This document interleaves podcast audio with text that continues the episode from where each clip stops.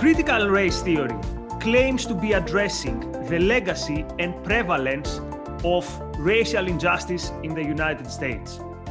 At the same time, though, it is dominated by ideas that we could consider appalling and some even consider racist. So, how does one engage with such a movement? How does one address the people who are attracted to critical race theory because they want to see a world where racial injustice is addressed. My name is Nikos Sotirakopoulos. I'm a visiting fellow in the Ayn Rand Institute, and with me is Onkar Ghate, a senior fellow at ARI. You are watching the New Idea Live, the podcast of Ayn Rand, of the Ayn Rand Institute. Hi, Onkar. Hi, Nikos. So we spent with Onkar 16 weeks in a module by the Ayn Rand University called The Road to Critical Race Theory, trying to understand this, the phenomenon of critical race theory and what gave rise to it. What were the ideas that gave rise to it? And we thought this is important because suddenly critical race theory went from being a fringe academic theory to something that dominates the public discussion. Recently, the governor of Florida actually passed a legislation with the telling title Stop Woke, and Woke stands for Wrongs to Our Kids and Employees Act. And the point was to make sure that critical race theory is not, is not taught to children. A conservative think tank de describes it as reformulated Marxism. And James Lindsay, a researcher who has done a lot of uh, work criticizing critical race theory, calls it, quote, a movement that leads to the dictate to a racial dictatorship. So not anymore the dictatorship of the proletariat, which was the Marxist goal, but this supposedly reformulated Marxist movement wants the dictatorship of one particular race. So, Onkar, why do you think it's important to discuss critical race theory? And why did it become so prevalent? And do people get it right? It became prevalent in particularly in America's cultural wars. So, with the rise of the Black Lives Matters protests, and especially with the killing of George Floyd during the COVID pandemic, which led to there were a lot of people who had nothing to do because they were in lockdowns, forced out of working, out of being in school.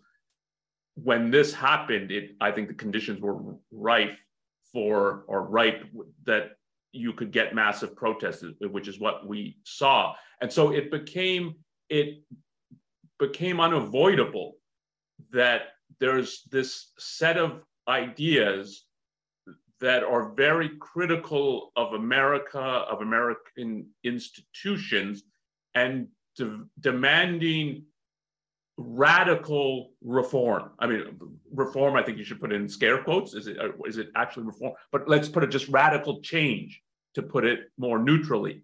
And then people, oh, we've got to pay attention to this. We have to think about this. Unfortunately, I think what usually happens in America is people don't pay any attention to what is happening on college campuses, what um, students are actually being taught. They only pay attention when it seeps past the university, out of the university's sort of grounds into the wider culture, into how people are being taught at businesses, seminars you have to go through for racial sensitivity. And so then people pay attention. But if you really want to understand the phenomenon, you have to understand its academic background, which is much more than just Marxism, to understand how we got to this point. Because otherwise, it looks like just, okay, we had a pandemic and then people went crazy and we get mass protests and so on. But that's like, you don't have a genuine understanding if that's what you think uh, happened. And so it's important to understand what actually happen and the ideas that have been circulating for decades. And this is what we will try to do today. So let's begin with the with definitions. So I will give a definition of someone who is a critic of critical race theory and of someone who is a very vocal proponent of critical race theory. So let's begin by two from the founding, let's say, members of this framework or theory or intellectual network, which calls itself the critical race theory. And the definition is, it's from a book with the name Critical Race Theory by Delgado and Stefancic. Quote, the critical race theory movement is a collection of activists and scholars engaged in studying and transforming the relationship among race, racism, and power. And I have three comments here. First, it's a collection of activists and scholars. So immediately we see that this is a movement that does not only consider itself as isolated in the lecture theater or in the university, but wants also to put its theory in action. This is something that has attracted a lot of criticism for conservatives, although my view is that someone who has some ideas, someone who has a theory, it makes sense that you want to see it also enacted in praxis. But then engaged in, trans, in studying and transforming the relationship among race, racism, and power. So studying and transforming, so again, the issue of social activism, and we notice here the element of power. So we're not talking anymore about racism as a phenomenon in terms of uh, being easily identifiable, for example, in a discriminatory legislation or in a disc or in a in, in a bigoted view in some people's mind. Racism now is considered as a relation of power. And this can bring us to the discussion about what has been the intellectual progenitors of critical race theory. To also give a definition by someone who is, uh, who is opposed to critical race theory, which is going to help us position uh, how the other side views it, again from James Lindsay, he defines it as, quote, a faith system founded on the belief that the fundamental organized principle of society is racism, created by white people for the benefit of white people. And actually, this is a definition that, for part of it, the part which says that society is based on racism and is this racism is almost structured, almost architected by white people for the benefit of white people, this is something that the CRT scholars would agree. They wouldn't agree calling it a faith system, but uh, these two definitions provide some context on how to understand CRT. Society is created by white people for the benefit of white people.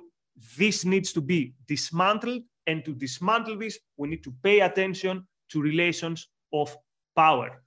Onkar, any initial comment on the definitions before we go to the historical context of CRT? Just that the, the first one you're that you're giving, it's important, it's a definition or a characterization of this as a movement. And as you were saying, so that you have a group of scholars who are counting on a certain academic context, certain discussions and theories that have been put forth, advanced, and accepted in certain ways in the last, uh, however you want to put it, 50 plus year. Uh, I think we started in the course post World War II, really focusing on that period. It's and as you say, they're activists and scholars. So thinking of it as a movement, if these I, you can think of them as thinking if this new approach and these new ideas are correct, we need to put them into action.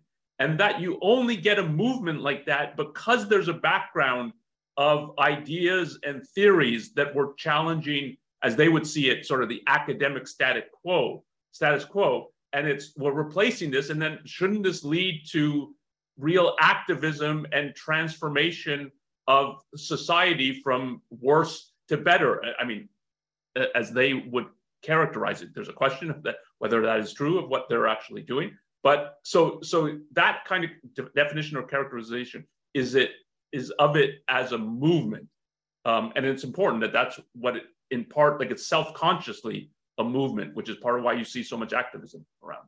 Do you see this as a problematic in itself? That they don't only want to teach these theories, but they want to see them enacted. Wouldn't we see, for example, wouldn't we say that and for example, an objectivist intellectual or a teacher would obviously want to also see the ideas of uh, reason and freedom be enacted, let's say, in terms of uh, political reforms or be enacted in the in the social and political arena. Yes, definitely. So that it's not true that every movement, activist movement, is a bad movement. And one can think of to take one of the greatest in history, one can think of America's founding fathers as they were interested in putting these ideas into action and into practice and to creating new government and a new relation between the the individual and his government. And it's yeah they didn't want to just write and talk about it. They wanted to see it enacted so let's see now what was the historical context through which critical race theory evolved so to understand this, we need to go back to the 1970s. So the context is we have been post the Civil Rights Act.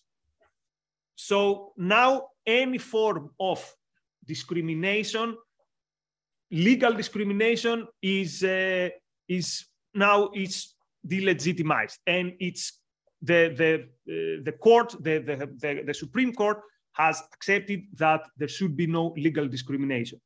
Yet, some legal scholars and some anti racists claim that this is not enough for the eradication of racism. And they say we look around and we still see racial injustice. Therefore, there must be something else in society except from what used to be discriminatory legislation and except from what used to be personal prejudice that makes sure that racism keeps uh, actually operating. And a legal scholar with the name of, uh, of uh, Derrick Bell, who is, we would say, the founding father of critical race theory, although back then when, read, when Bell was writing in the 70s, uh, it wasn't called critical race theory, mentions his, I, his understanding of this progress in racial relations. And he says, whenever you see a progress towards supposedly less towards supposedly more racial justice, keep in mind that this is progress which is handed down by the white elite. And this is an act not of benevolence, not towards justice, but it's an act towards making sure that this white supremacy is perpetuated. And there's a name for uh, there's a there's a name for this idea, and the name is that uh, is that the law is not neutral. So, what does this mean in practice? It means that you might think that we went towards more racial progress, towards more racial justice, but actually now the situation is worse because you cannot actually see racism. So you cannot actually very easily see racism. So now to see racism, you have to be trained. You have to be able to spot racism in places that other people could not spot it.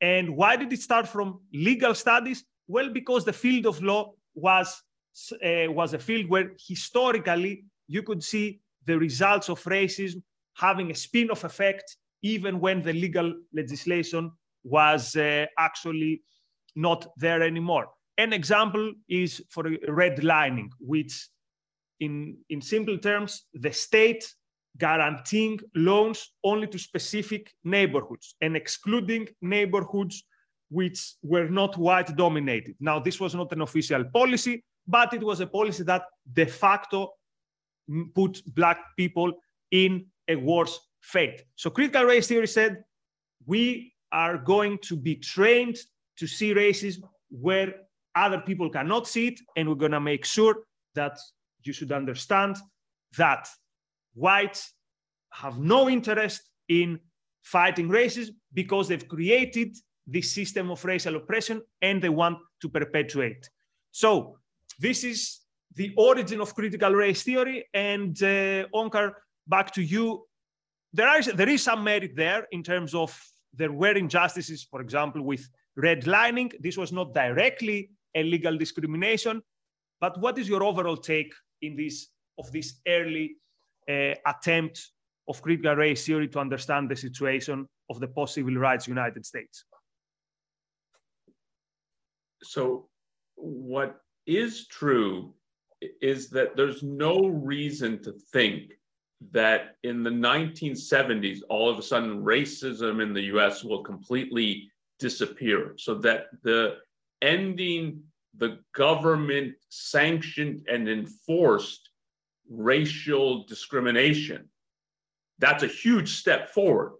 But the idea that that's now now there will be no racist attitudes and our racist policies or approaches and policies that were heavily impacted by past racial thinking or racialized thinking. There's no reason to think like uh, uh, sort of like if we've just snapped our fingers now and it will all disappear. So that they're they're ending the legal discrimination. There still would be a period for which um, people's individual attitudes have to fully change.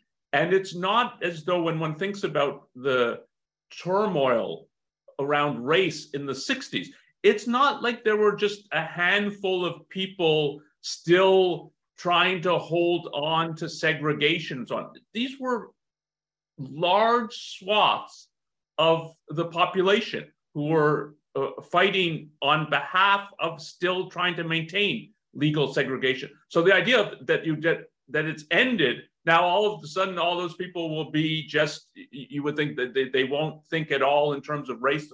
That that's a fantasy. But I think unfortunately, what happened is that the thinking about race and but more broad about race in America, but more broadly, society as such, social problems and therefore social solutions became uh, heavily collectivized. It what this was already a problem, I think, in the 60s, that part of the civil rights is focused more on the individual, the individual's thinking, what a proper attitudes would be. I think Martin Luther King at his best is focusing on that. It's part of what he's remembered for, that he wants his kids judged by the content of their character. And that means like they're individual characters. And you might think like one of your kids isn't very nice and the other one is nice. You're looking at them as individuals who've made something of themselves or who haven't. And that was the best aspect of the civil rights movement in the 60s. But there were aspects of thinking of it too much that you're, um, what's important about you comes from your group membership in one way or another. And doesn't have to just be racial group and that we have to think about all the problems through a group lens, or as we would put it more in a in an objectivist terminology, through a collective lens. That comes to become more and more dominant. And the more you think that's the right approach, there is something fundamentally wrong with America. America is the country of the individual. Like at its best, its ideals are individualistic. And if you think that there's something wrong or at best like passe about that, you're going to rebel against the essence of America. It, the the Delgado book, what you gave the characterization of CRT as a movement. Another thing it says, and this is like early on in the book, they're setting the context for how to think about what critical race theory is. This is part of what it says or part of what the authors say, quote, CRT questions the very foundations of the liberal order, including equality theory, legal reasoning, enlightenment rationalism, and neutral principles of constitutional law, close quote. And you were talking a little bit about the neutrality kind of issue. Like this is, there's this is the perspective that there's something fundamentally wrong. Not we have to continue progress. It didn't, we didn't reach the ideal in the 70s, but it, we were getting better and we have to continue that progress. This is now, no, there's something fundamentally wrong. And I put it that it really is what it what's fundamentally wrong with America is it's individualistic and it should not be. We should be collectivist. And that that it requires a radical transformation of America. So let us now give the four main themes of critical race theory And let's try and see what are the ideas that gave rise to them. So critical race theory to continue the historical journey at the end of the 80s gets, let's say, its label, gets its name, and legal theory meets other movements such as radical feminism or critical studies. So we're gonna give you the main, the four main themes of critical race theory, and then we're going to try to see what are the ideas behind them. So theme number one, racism is omnipotent. This means that racism is a standard, racism is a given, and it can be seen not only in legal structures, but also in how institutions operate. What kind of institutions? Universities, uh, sports clubs. There's discussions, for example, about uh, the team uh, Redskins and that this perpetuates uh, a, a racist past, although that's a very obvious example. Corporations. So all major institutions are under uh, there's an undercurrent of racist relationships going through their operation, even if the people who are involved with them might not be racist themselves. Second yeah. major point. Oh, sir, yeah. Do you want to give a commentary on each one? Well, I was just going to say, you put it that that racism's omni omnipotent.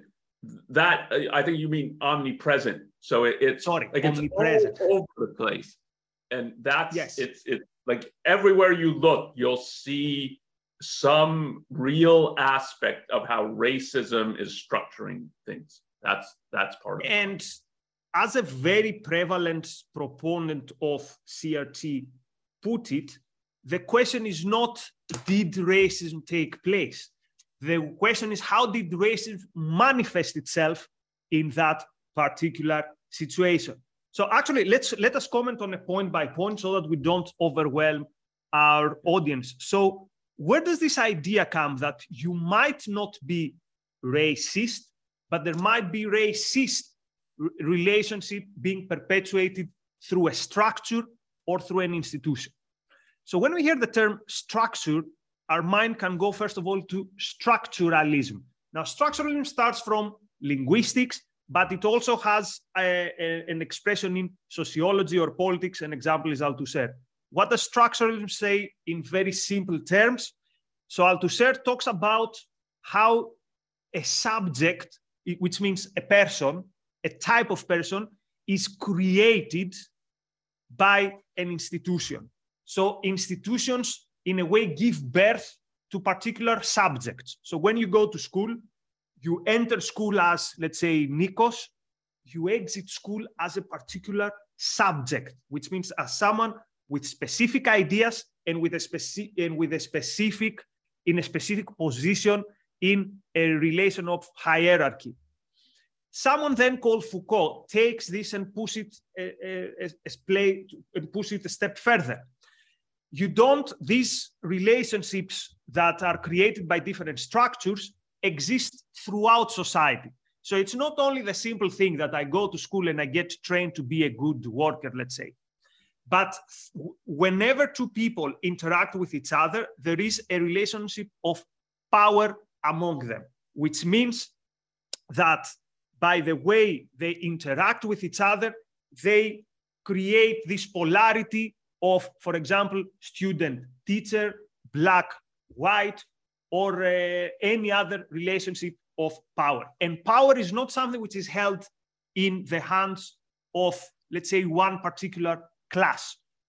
So, for example, power is not something that lies, that is to be found on the whip of the slave owner.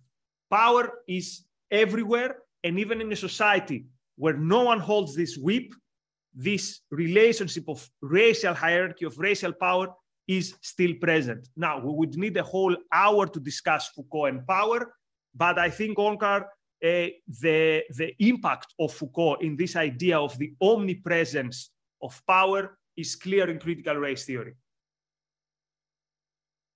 Yes, I think that's definitely true.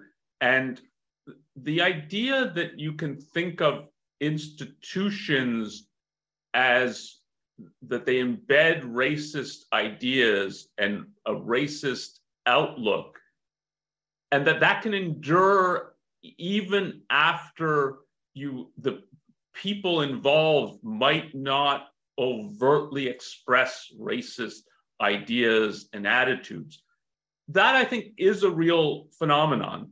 And it's it's not restricted to race. One can and, and racial issues. One can talk about a, um, a system and an institution as embedding certain ideas even if the people there don't fully realize like this is how the institution is actually functioning. This is what it actually cares about. This is how you actually get promoted in the institution. Like if one talks about uh, the example i often use because it's familiar to a lot of people a corporate culture is a, a set of ideas and attitudes embedded in a business and sometimes it will be disavowed they'll say oh no, we only hire on merit and so on. But when you see what's actually happening in the company, it's the favorites because they never question the boss and so on. They get promoted. So now that company usually doesn't do very well if that's the kind of corporate culture that's embedded in it. But you can make that distinction that when they talk about how do they hire and so on,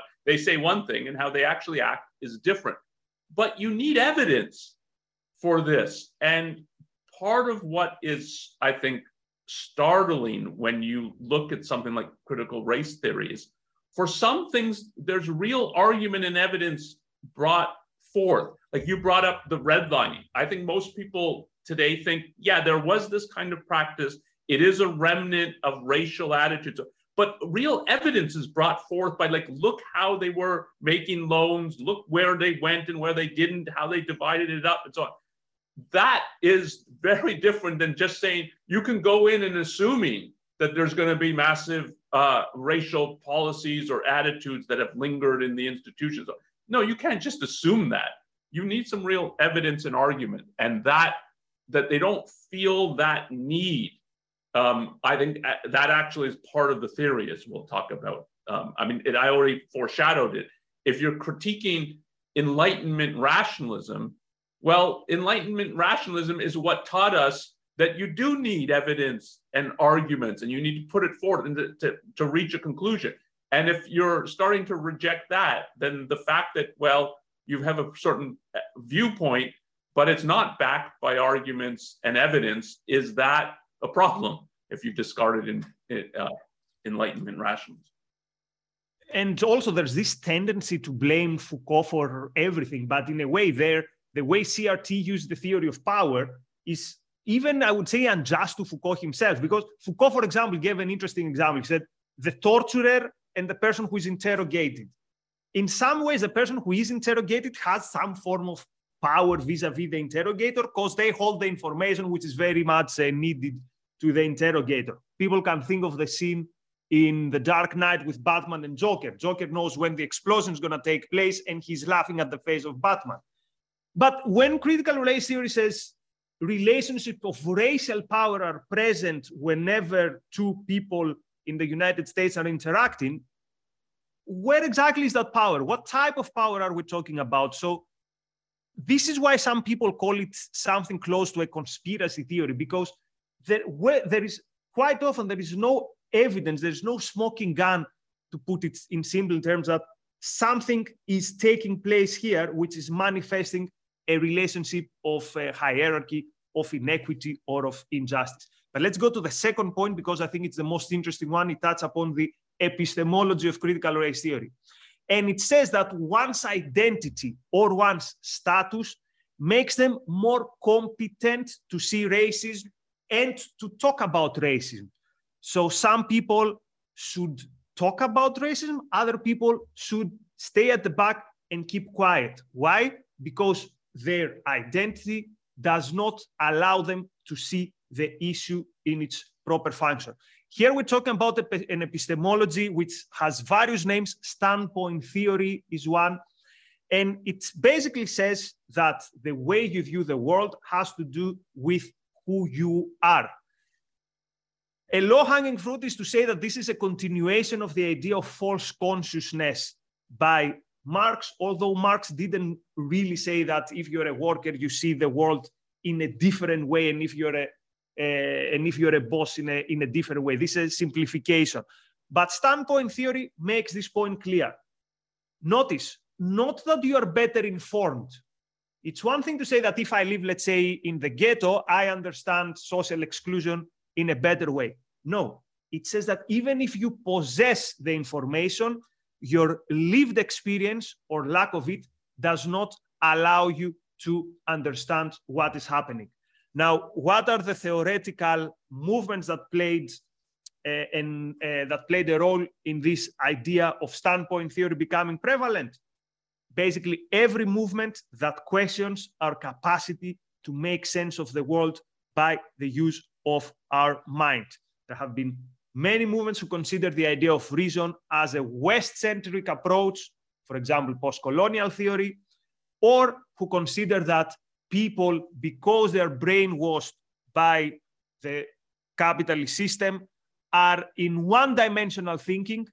Mostly Frankfurt School and Marcuse had this point of view.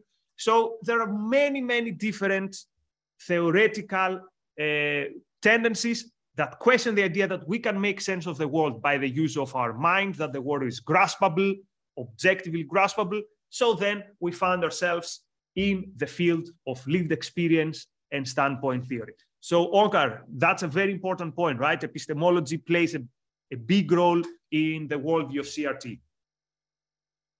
The more you take that view seriously, the more it is true that you're, you're rejecting Enlightenment rationalism.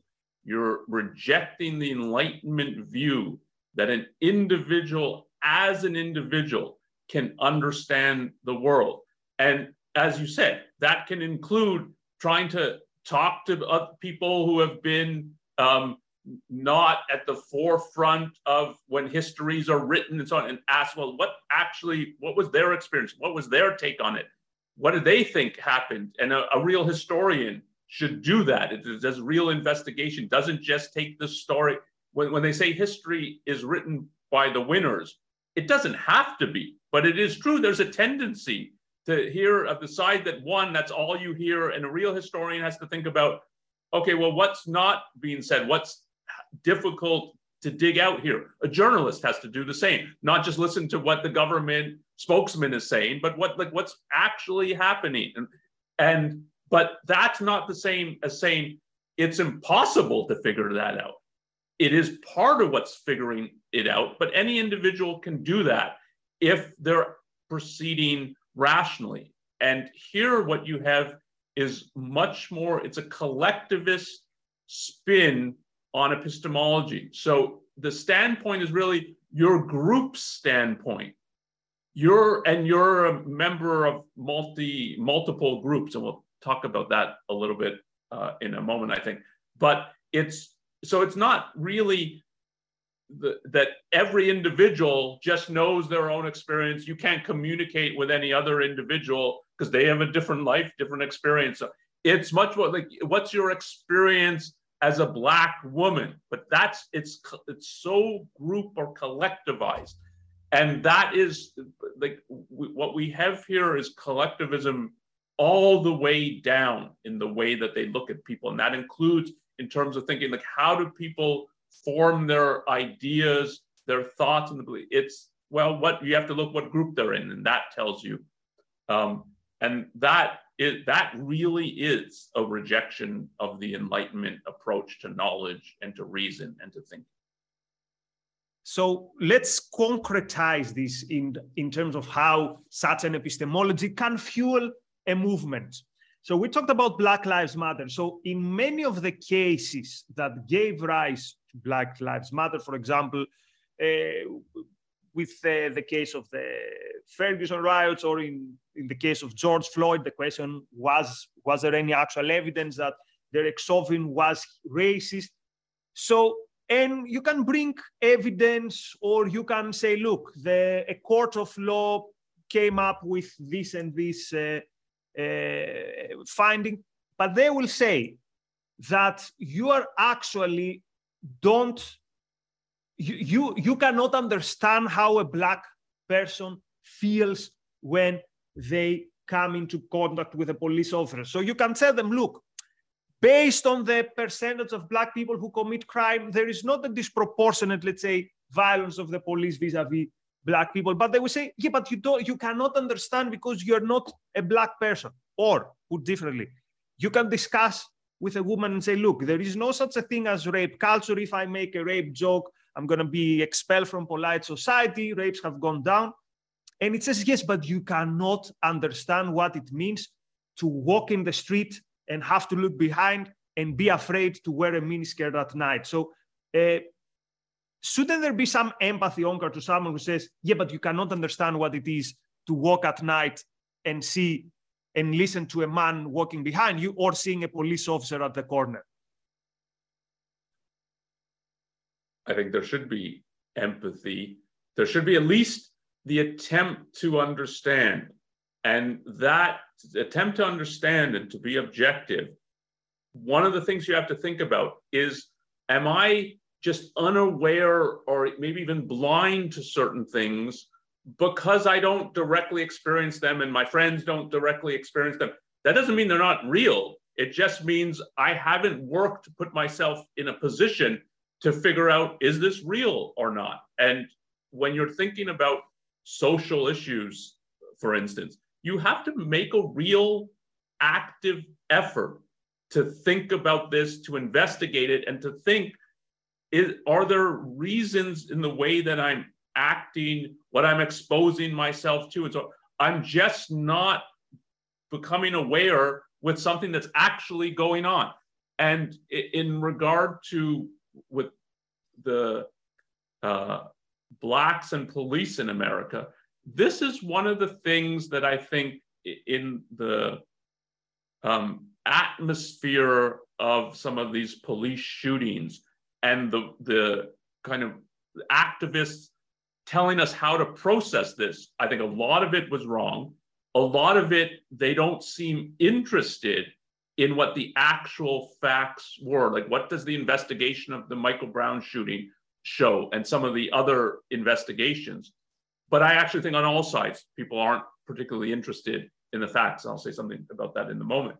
But I think, in terms of just the American um, psyche and sort of the normal person, it came as news to many people that Black parents have discussions with their teenage and largely, but I think not exclusively, largely their teenage sons about how to act if they ever encounter police and they, there's any kind of kind of if, even if not confrontation, just sort of interaction and interchange about this, and that it's easy to not be aware of that fact that this seems like a normal kind of conversation that people have with their black teenage sons. And it's important to be aware of that and to think okay like why would they, is it really they never have adverse experiences with the police that one might you might not be certain but you might think yeah this seemed racial. It seemed and if you're unaware of that you have to work to become aware of that and one of people's reactions i think was like maybe what they've been complaining about there's more to it than what I sort of I just dismissed it, didn't really think about it.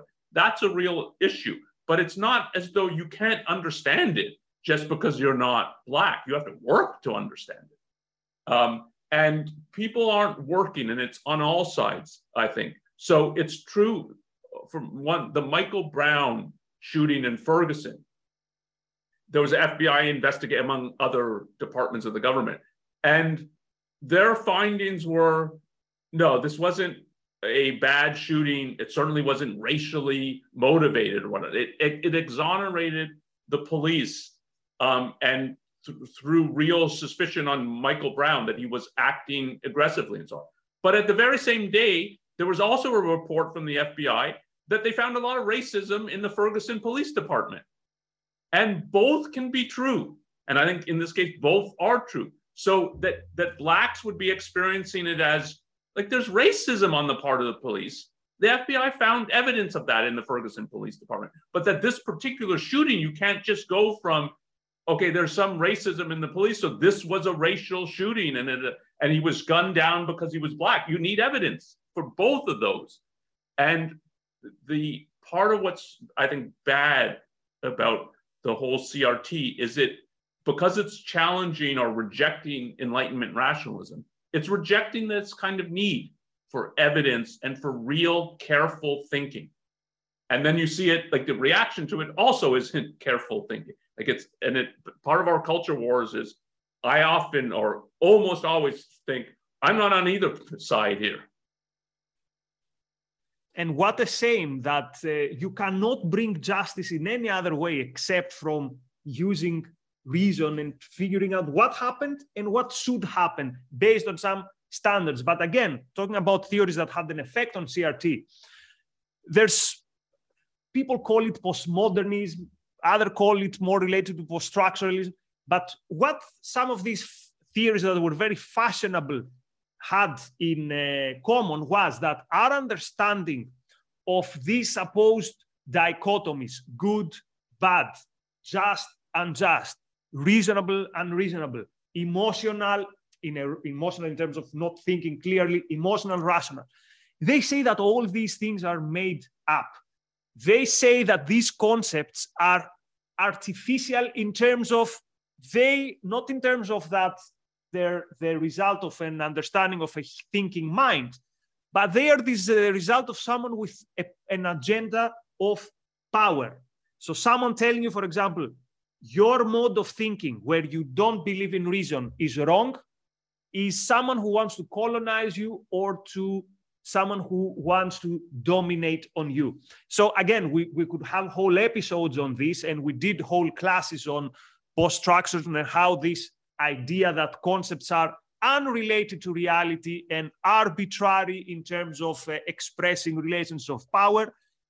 These theories supposedly wanted to deliver justice, but again, justice is impossible if you don't understand what is good and what is bad and uh, what is true and what is not true. But let us move now to the third central theme to critical race theory, I mentioned it earlier. It's the interest, interest convergence theory by Derrick Bell. What is interest convergence theory? A theory that says that any progress in terms of racial justice is a result of the ruling elite throwing some crumbs to the black population. Example, why did the Civil Rights Act happen in 1964? Because it was a time of the Cold War, it was a time that a lot of the youth in the United States was alienated, and therefore the white elite wanted to show some uh, to, to, to show its more humane face. Now, let me tell you what I really find appalling in this. It takes completely away the agency of the millions of black people who protested, who gave their life, who gave their energy, and not only of black people, but everyone who fought for racial justice in the 60s. It basically says that whatever you do, there are these overlords on the top that have your fate in your hands. It, it, reminds me the conspiracy theories of the right who talk about the globalists or the World Economic Forum or whatever. So my biggest problem here, I will say it's a it's a problem of agency, taking away agency from black people and seeing them as victims. Having said that, I think this is almost the only way you can see someone if you throw away the idea that human beings have the capacity to reason and have the free will to act. Without free will and the capacity to choose your path, you are going to be someone who is, uh, who is at the hands of superior forces. Yeah, and that's again part of the collectivism and how deep the collectivism runs that they don't see individuals with agency. And as you said, they don't see it because they don't really think of the individual as capable of thinking for him or herself and therefore choosing and deciding as an individual. It's all seen as what's your group membership and how is that determining you in a certain way. So here for this claim, uh, I think the the one a different way of putting the same point you're making is that it's uh, the causality is incomplete. So again, I think when you read some of these scholars here who are the the at the the leadership of the uh, critical race theory, some of their articles, they do bring some evidence to think that part of what the government is doing, the US government, post World War II, is they're worried that the people being discriminated against, so here uh, essentially blacks, but it wasn't only black, but essentially blacks are, they're going to not be content with this continued uh, discrimination. And post World War II, so you have a lot of black people in the army who've now fought for the country. They've also seen many of them Europe, which was at that time less discriminatory on the part against blacks than the US was. And that like we're not going to stand for this when we come back. And the, for the people who survived, they many of them, I'm sure, rightly have a sense of like we accomplished something and I was able to be a soldier and so on. And they build up some real self-confidence and self-esteem. And that they're not just going to come back to the US and accept everything. Oh, yeah, we're just going to go back to how everything was. And that some of the, um, in effect, for, for some of the people that they're making concessions to this. They don't want to end segregation, but they're also scared if they keep it just exactly how it was, that they will have a real rebellion on their side. I think there is evidence that that's part of what is going on. But as you said, if you now make that that's everything that's going on, then you've stripped people and many courageous individuals of the agency they were exerted, exerting in challenging these ideas. And you can be black or white and, and challenging segregation ideas. So it wasn't only that. But again, for a collectivist, it will only be that because he doesn't really see the, the or dismisses the individual agency and thinking and challenging. And so they see Bell as it's very, there's a sort of cynicism to it. But the cynicism really just is an expression of the collectivism. It seems cynical because he doesn't see the individual, but given the theoretical approach, they really don't see the individual. And it takes also away much of what, for example, he himself had accomplished. I think he was the first uh, black uh, Uh, professor at Harvard, or what Obama, for example, has achieved. And there's often this cynicism when people who are close to critical race theory talk about tokenism. Oh, when you talk about this person as the first black general or the first black member of the Supreme Court just as tokenism. So another characteristic of critical race theory is this impossibility of a reconciliation or an impossibility of progress. Stefancic and Delgado, in their book Critical on Critical Race Theory, they have a very interesting thought experiment.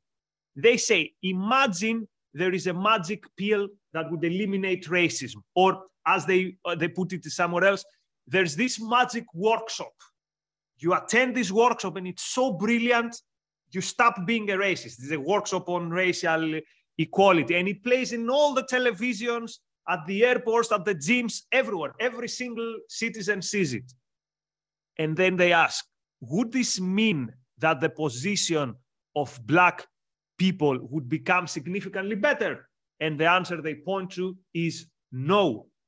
So, what could then make their position significantly better?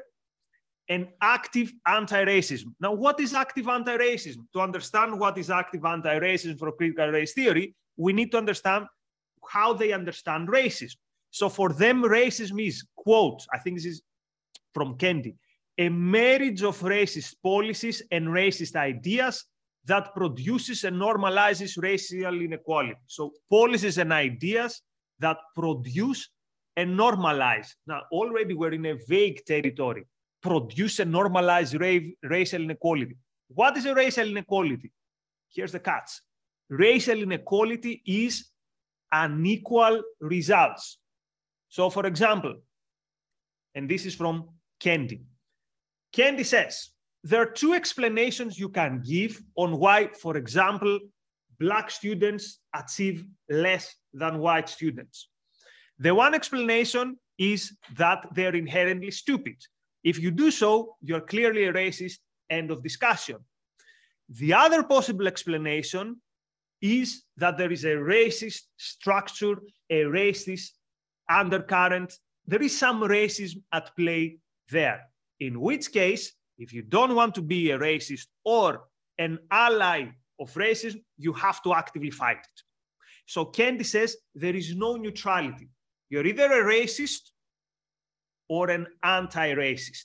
So, and some people would say, what about the issue of, uh, of culture, of let's say a particular community having a particular culture, which makes its members sue themselves as victims, for example, and this has a, an impact on uh, their life, or that doesn't uh, support, uh, doesn't encourage educational achievement. Kendi would say there, no, this is a racist statement. You are just, again, an ally to racism. So actively racist, or which means trying to put forward policies that will bring an equality of results, or racist. Any comments on this, Onkar? It's another manifestation of the collectivism.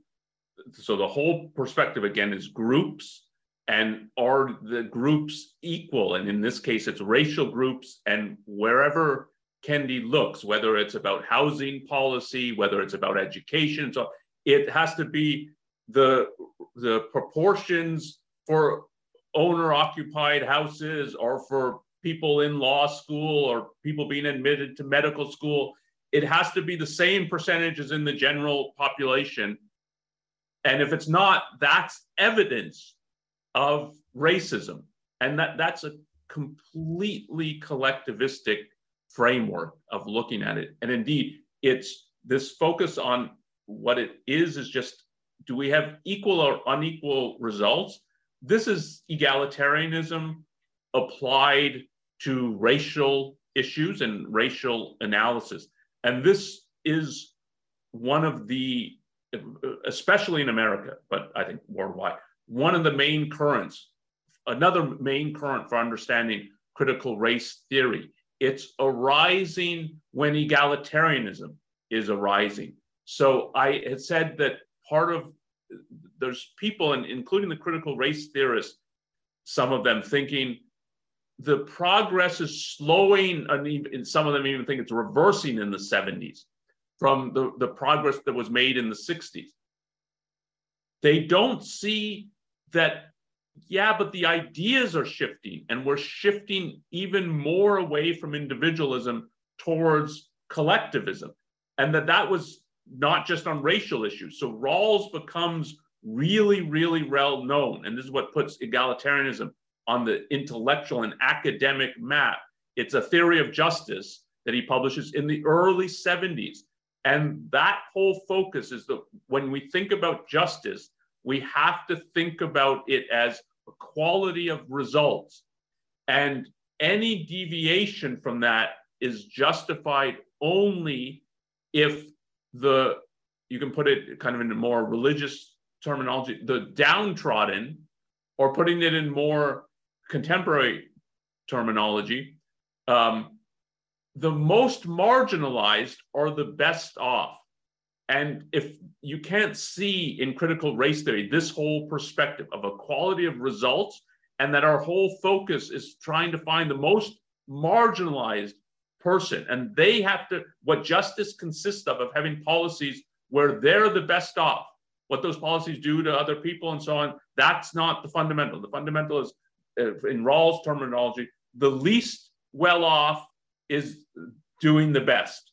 That's what our whole focus on social institutions and structures should be. And that comes on the scene, like becomes comes on the scene and quickly becomes dominant in intellectual uh, circles with Rawls. And you have to see, I think, CRT as flowing out of that. And its intellectual cousin, sometimes coming from the same people, which is the intersectionality theory which says that you have to understand how some people are disadvantaged based on many different identities that they possess. And this is something that, again, there's merit to it. For example, it's it might be difficult to understand someone who, let's say, has a, a, a mental disability and at the same time is on a is on a minority for which there's a lot of uh, prejudice. But they don't stop there. There's also this idea that then we need to put aside things like, uh, for example, equality of rights and give particular privileges to that person, but privileges that have to do with doing away with things as, for example, uh, equality in the face of the law. So critical race, some critical race theory scholars point out that the question we need to ask when we pass legislation is what is going to be its effect on people of the lower strata. Notice, not to take away some injustice that is putting them down, but also, for example, uh, the fact that uh, uh, you you can evict someone if they don't pay your rent or if they vandalize your house well this would have a bad effect on someone who is potentially uh, of a particular disadvantaged background therefore you should never be able to evict him that that's a that's a simple example. Now because before we go to the questions uh, from our uh, from our super chatters and our audience let me ask you the final question onkar which is how do we deal with people who are idealistic, who, when they want to address racism, the thing that they see out there is critical race theory. And therefore, they say, look, racism is bad. Critical race theory is the most radically, in their mind, anti racist tool that there is out there. Therefore, uh, I'm for justice, therefore I'm for critical race theory. How should one approach them?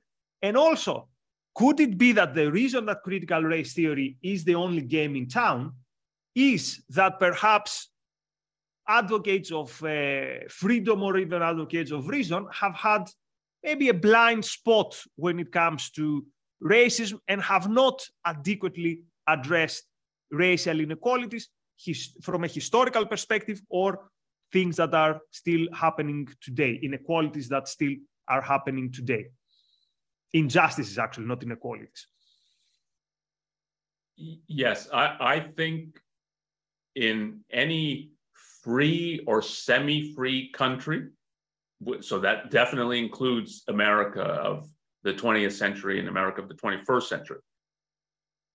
Bad theories win because of an intellectual vacuum or uh, uh, it, sometimes it's worse than just a vacuum it's real bankruptcy that so i and if you take on the critical race theory and take something like the lindsay and pluckrose book i think it's much better on criticizing some of the elements of critical race theory that has to be criticized including the collective, some of the collectivistic aspects of it. And they talk about it in terms of that the this theory's erasing the individual. But if you ask, do they have something really positive to say about well, what makes an individual an individual? How do you defend individualism? Why is individualism the correct perspective? They have much less to say. Now, it's not their focus in the book, but there's some elements of that in the book, and I find it not at all convincing. And that's part of what it looks like to have a vacuum.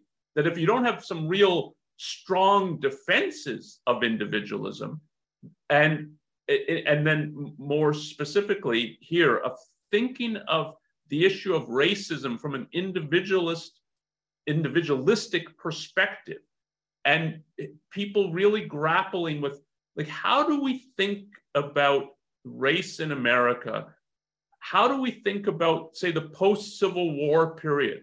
Why was it that the Civil War was not enough, not nearly enough, to push racism out of America? Like you get the Reconstruction fails, then you get the segregation, the Jim Crow laws, and they it's not like they endure for five years or 10 years.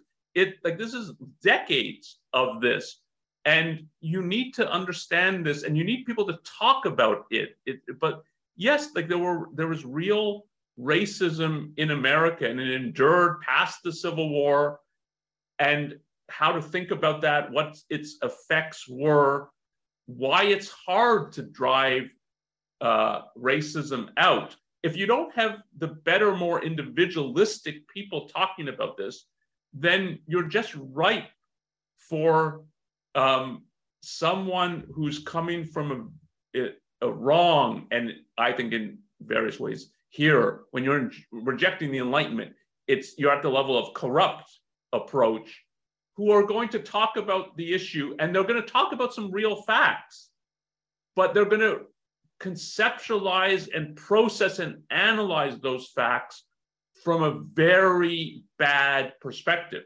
But if that's the only, if it seems like that's the only game in town, you've got a huge problem. Um, and I think that's part of what happened that there weren't enough people really talking honestly and being interested in thinking about race in America that it made it easy for people to say, look, like this is being sort of whitewashed, denied.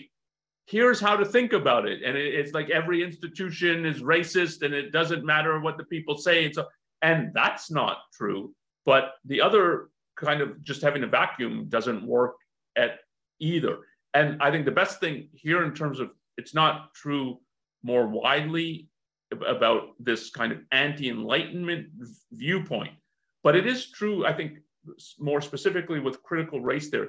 There are people now pushing back and engaging with the issues and having better things to say. Someone like a, to say someone who's now well known because he writes uh, for the popular press, has come out with a book. John McWhorter is it's he's not just sort of uh, whitewashing the issues of race and racial problems in America, but he's certainly uh, arguing strenuously that this is not the right way to think about them, and it is it's like not close to the right way. There's something corrupt here in the way it's being uh, thought about, talked about, conceptualized, and that's important. That now, like we have less of a vacuum than there was. Right. So again, it took us 16 weeks to cover all these uh, things for our class in the Ayn Rand University. So let me move to some of uh, the comments from our audience. Many thanks to our super chatters.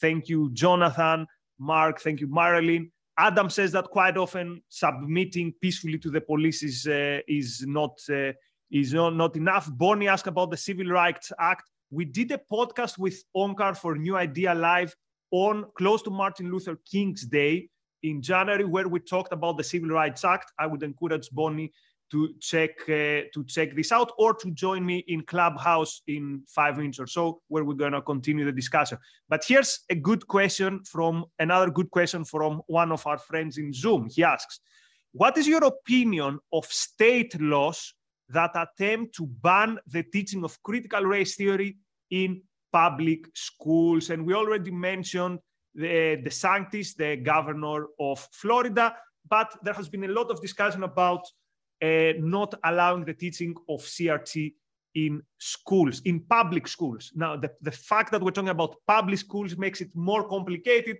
because we'd agree in a private school, uh, it's the right of the parents and the teacher to teach what they want. But what about public schools, Onkar? Yes. So I the first thing to say is I do not think public schools should exist. And one of the reasons is this kind of issue. You live in a fantasy if you think, oh, yeah, there can be government uh, schools, but the government is not going to set the curriculum of those schools. Who's going to set the curriculum if it's not the government who is the controller and viewed as like these are public so it's viewed as the owner of the schools. That's who's going to set the curriculum. And this happens every day in every school is district in every state of the country. Government officials are making decisions about what textbooks are going to be used, what the standards will be. I mean, think of the various just at the federal level of George Bush proposing standards, the no Child Left Behind Act. We're going to have this and that, and they're going to be tested in this way and that way. This is government controlling the curriculum. And I'm adamantly opposed to government controlling curriculum like this and having the opportunity to indoctrinate people. So there's something inherently deeply problematic and unjust about public schools. But if you have public schools, as I said, it's a fantasy to think that the government doesn't set the curriculum. So the government does set the curriculum. And it certainly can, could say that this is what's going to be taught. And so this is what won't be taught. In this particular situation, unfortunately, it's heavily politicized. So I do not think that what is going on is that you have people really thinking about what's a good education for these students? What should they be learning? There's no ter- time to learn about this, or these books aren't teaching what's true. It's much too much scoring political points. I'm going to win votes. And I think DeSantis is like, I'm going to win votes by posing as I'm so opposed to this, and I won't let your child be indoctrinated by this. Yeah, your child won't learn how to read in public schools and so on.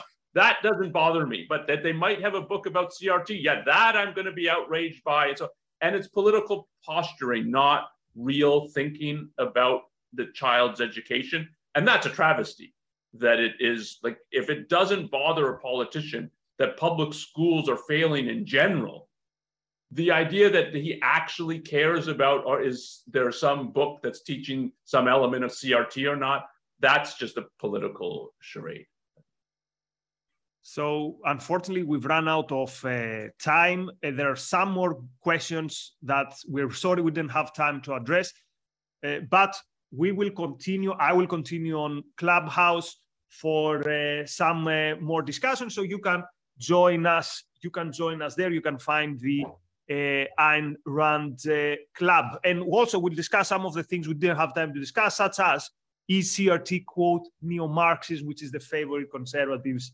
uh, trope. But if you liked this episode, please make sure to subscribe to the Ayn Rand Institute's YouTube channel, share leave a comment. All this obviously helps the helps the algorithm. Also, uh, let me say, and to encourage people to go and check out the Ayn Rand University. Check out this module that we offer with Onkar the Road to Critical Race Theory. Again, 16 weeks going from the Frankfurt School to the critical race theory and the reactions to it, all the movements that led to it. We had a great time with our students this year. It's gonna repeat the, the module, we're gonna repeat it starting in October. So check out this and also check out the many other new modules in the curriculum of the Ayn Rand University. Tal Tsfany, the CEO of ARI, announced them two weeks ago in Onkar.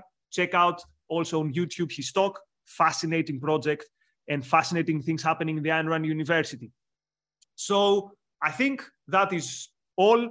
And uh, many thanks to, oh, next week we have uh, our Q&A on objectivism, on the, on the philosophy on objectivism. So send your question, if you have one, to newideal slash at aynrand.org.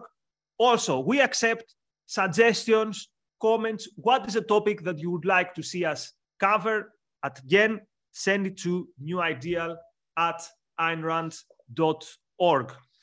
So I think that is all for today. Onkar, thank you very much. I hope we offered uh, an objective account of uh, critical race theory. Discussion is going to continue in Clubhouse. Many thanks to everyone and see you soon. Bye bye. Great. Thanks, Nico. Bye. You've been listening to New Ideal, a podcast from the Ayn Rand Institute. If you like what you hear, leave us a review, share with a friend, and subscribe to our other podcasts. This podcast was made possible by donors to the Ayn Rand Institute. Help support this podcast by becoming an ARI member. Go to aynrand.org forward slash membership.